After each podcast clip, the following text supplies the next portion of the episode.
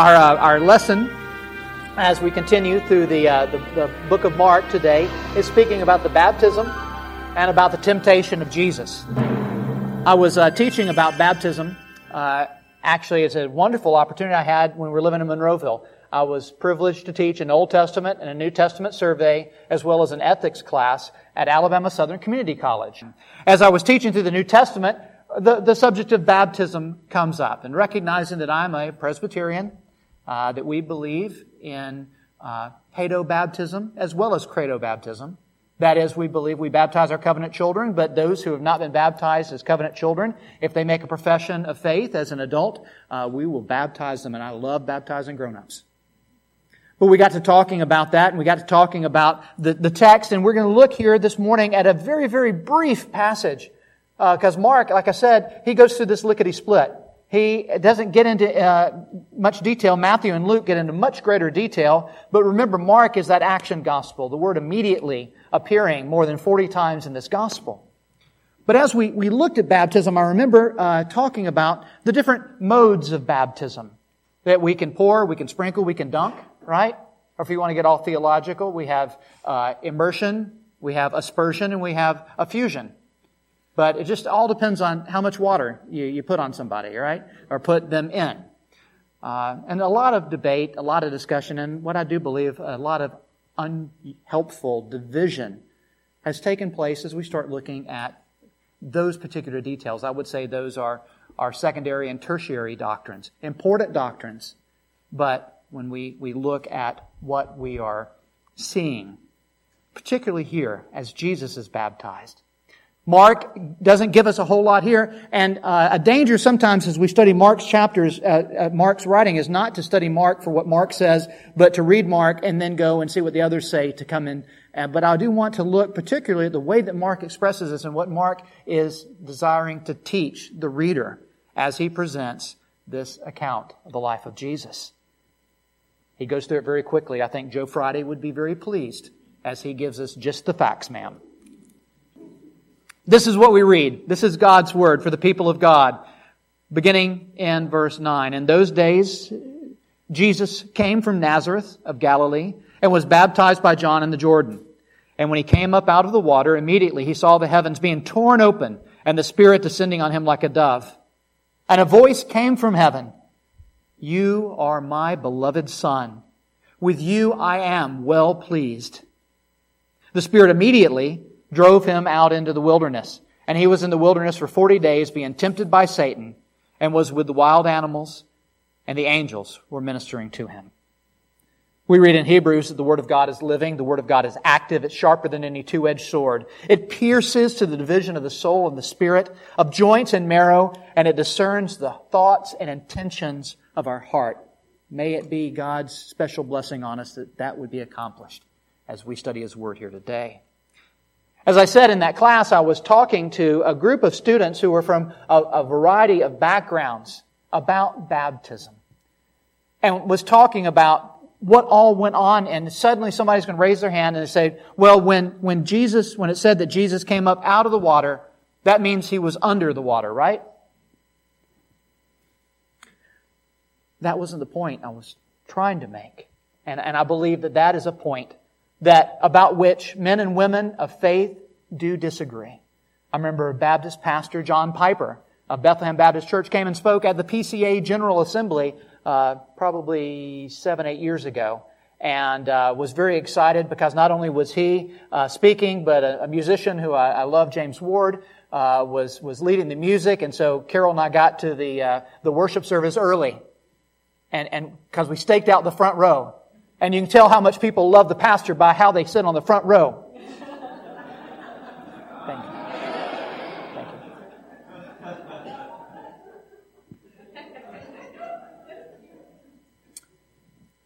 But John Piper, as he, as he stood in front of the, the congregation, all these assembled elders in the PCA, and he acknowledged the fact that we disagree about, about baptism, not on its importance, we disagree on do we baptize covenant children or only believers?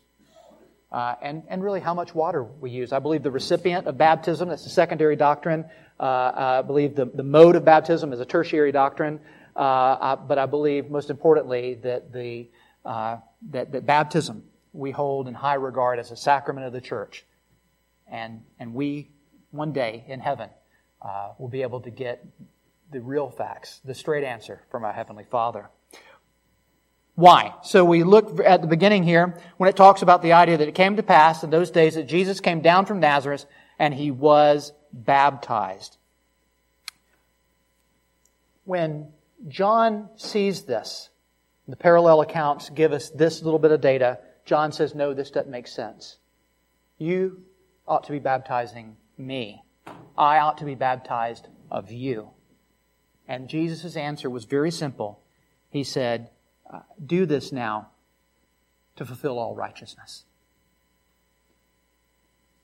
In baptism, simply put, we see Jesus' humble identification with us. Remember what we looked last week uh, here in the text? It says that there was John. John came baptizing, verse 4, in the wilderness and preaching a baptism of repentance for the remission of sins. Preaching and baptizing repentance and forgiveness. This is what John's baptism was. Which of these did Jesus need, I ask you? Did he need to be forgiven? Did he need to repent? No, neither. He had no sin for which he should repent, and he had no sin that he needed to have forgiven. The, the proof of this is not simply in that your pastor is saying this, but as we, as we look in, in 2 Corinthians 5.21, you make a note of these and, and, and study them on your own. Uh, but it says, For our sake, God made him who knew no sin, he knew no sin, to be sin for us, so that in him we might become the righteousness of God. Made Jesus to become sin, though he did not sin. Hebrews 4:15 is quoted in Sunday school this morning, for we do not have a high priest who is unable to sympathize with our weaknesses, but one who in every respect was tempted as we are, yet without sin. Keep in mind now, we're going to revisit that shortly. Keep that one in mind. He was tempted in every way, only without sin.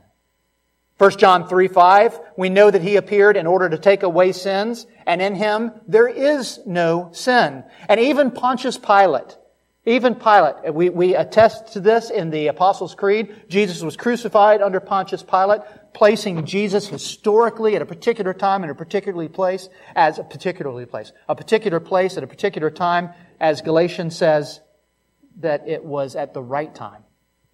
And Pontius Pilate, whom, whom Herod Agrippa I would, would describe as, as being a, a terror. He was the Roman procurator at the time. He was harsh. He was prideful. He was violent. He would execute people without trial. He was full of endless and brutal cruelty. And even this nasty man said in John 19:4, "I'm bringing him out to you that you may know that I find no guilt in him." It's an amazing thing to hear the testimony of somebody as cruel as Pilate saying, I wash my hands of this. This is an innocent man. So Jesus, what he does is in this baptism, he joins at the time and throughout history, he joins what would have been over 300,000 or so men and women who were baptized by John there. Baptized a baptism of repentance and forgiveness. And they would come out there and they would pass through the waters like the Hebrews who passed through the dry land there at the Red Sea as it was parted, or like those who were not judged because they were in the ark in the day of Noah. We see Jesus coming to be baptized, fulfilling all righteousness. He is publicly identifying with his people. He's identifying with us, men and women who do need to repent, men and women who do need forgiveness. Even in his sinlessness, Jesus is the perfect repenter. He is doing everything perfectly right. His active obedience is what we call this. Is that what he does, he does perfectly because we cannot. He's showing that he will stand perfectly in our place. And this is why he's baptized. Jesus submits to the baptism of John, a beautiful example of his obedience, of his righteousness. He obeyed all that God required his people to do. This is vital. It's important to our justification. God treats us, we who are saved, God treats us just like we had lived that perfect life of Jesus. Because on the cross, He treated Jesus like He lived our wretched, sinful life. Do you see that? Do you see that? That's that idea of that, that double imputation.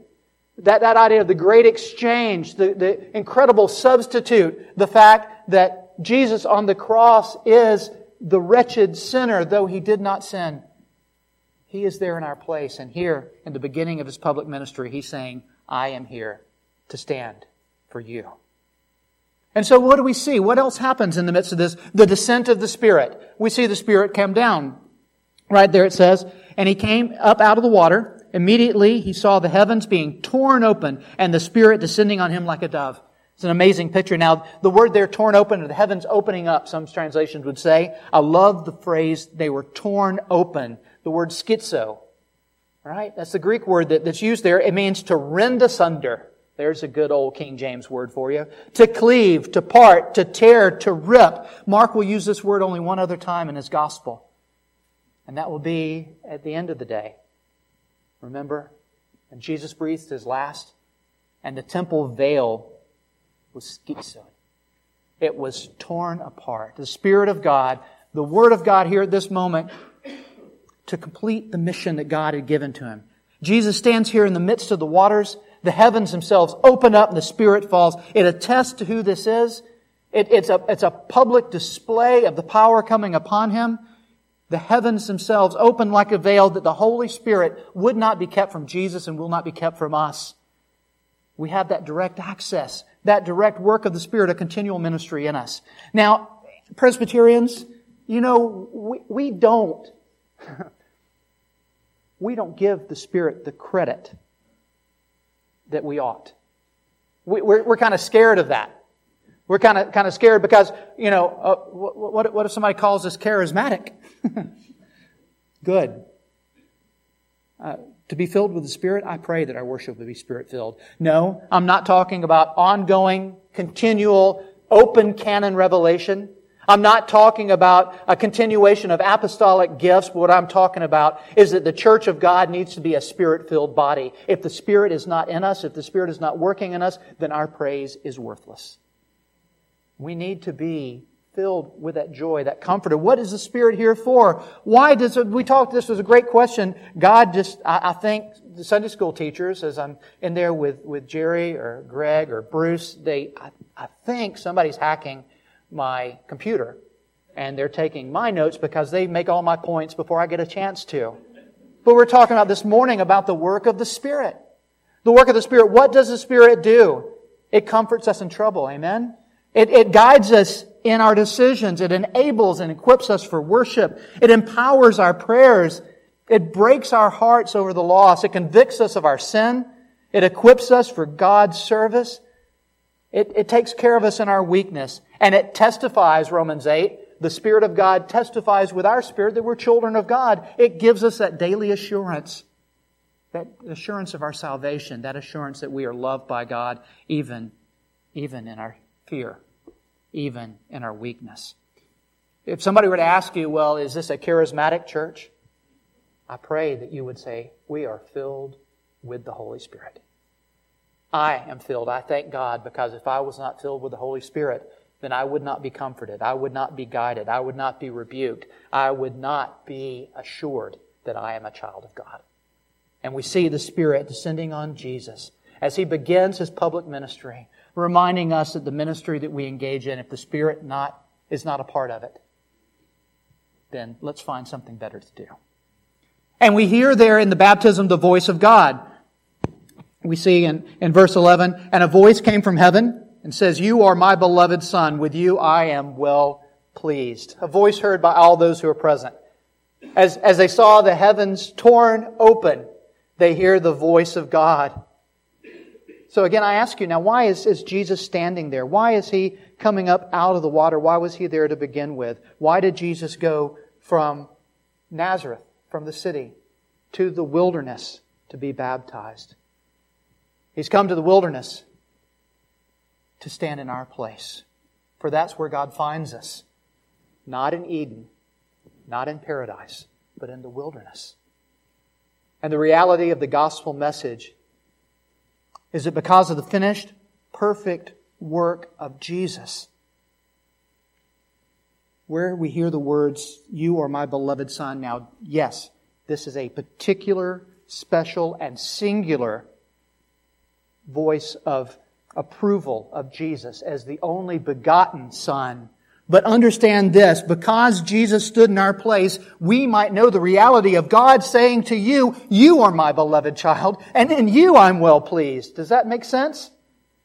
For, for Jesus himself says that there will become that day for those who are faithful, for those who love God, that day when we stand in the presence of God and we hear the words, what? Well done, good and faithful servant. Right? And the Spirit attesting that we are children of God. So do you understand that as this approval comes to Jesus, that we who are united with Him know that approval as well? And even as we, we think about the, the, the, the study again in Sunday school, uh, the Spirit testifying. God saying to us, You're my child. I, I never thought, I never thought I had a light view of that until the day that I was able to look at my son. You know, I always thought I understood perfectly. Matter of fact, before Thomas was born, I was the best parent I knew. I was very confident that my parenting skills were par excellence. God laughed, and He gave us a son.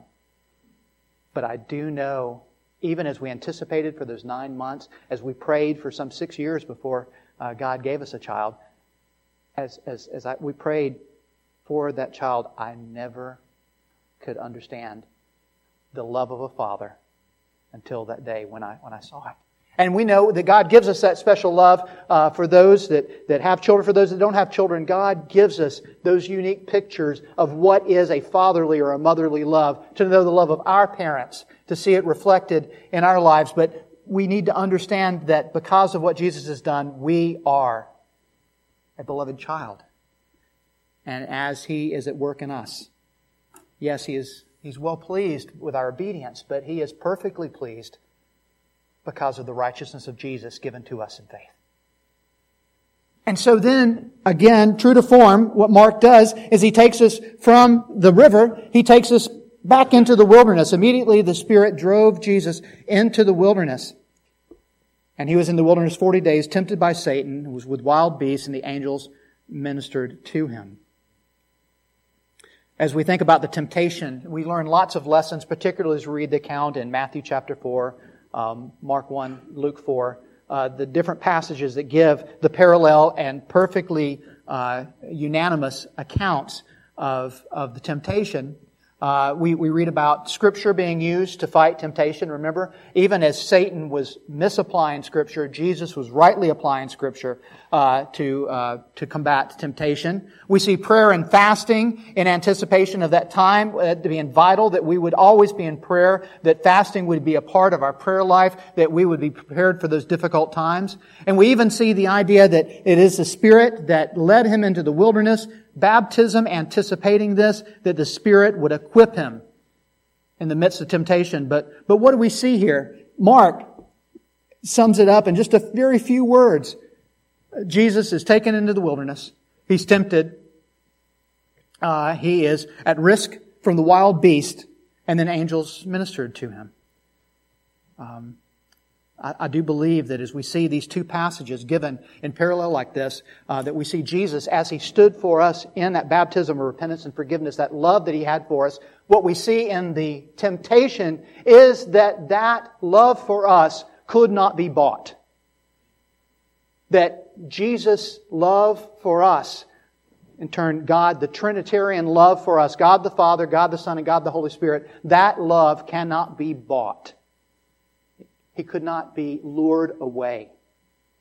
What was the, the lure of the uh, of Satan there? He said, I bet you're hungry, Jesus. 40 days, long time. You know what? It'd be perfectly fine if you just said, Make these rocks into stones. You are the Lord of creation. It is by the word of your power that all things are. Make these rocks to be bread. Jesus says, well, man shall not live by bread alone. He quotes scripture to refute him, but also what we see there is that Jesus, his ministry was not to serve himself, but his ministry, his faithfulness, His resistance of temptation was for us and not for himself. He came not to be served, but to serve and give his life as a ransom for many. And what else was the temptation? We'll climb up upon the steeple there, that tall steeple right there in Millbrook Presbyterian. The, the, the steeple there the, uh, on the Temple Mount. He said, Climb upon that and cast yourself off that the angels might bear you up, that you would not dash your foot. Can you imagine? Can you imagine what would happen today if, if I were to say, I'm going to go and jump off the steeple and do so and be borne up by angels? That video would go positively viral, wouldn't it? The world, the world looks for steeple jumpers. The world looks for, for those who would, who would do that, put God to the test, that seek that miraculous rather than the, the, the faithful, powerful, unlikely source of strength we find in God's Word. That we would, would not call down the brimstone of, of heaven upon, and, and in miraculous form, uh, call for the walls of Jericho to fall, but to march around faithfully, quietly, and let the powerful work of God be done. Miracles don't save, uh, apart from the miracle of salvation. Witnessing miracles does not save. You think about the disciples and all that they saw, and yes, they continue to be confused. They continue to argue who'd be over first in the kingdom of heaven, all these sorts of things. But apart from the disciples, who was it that saw the miracles of Jesus?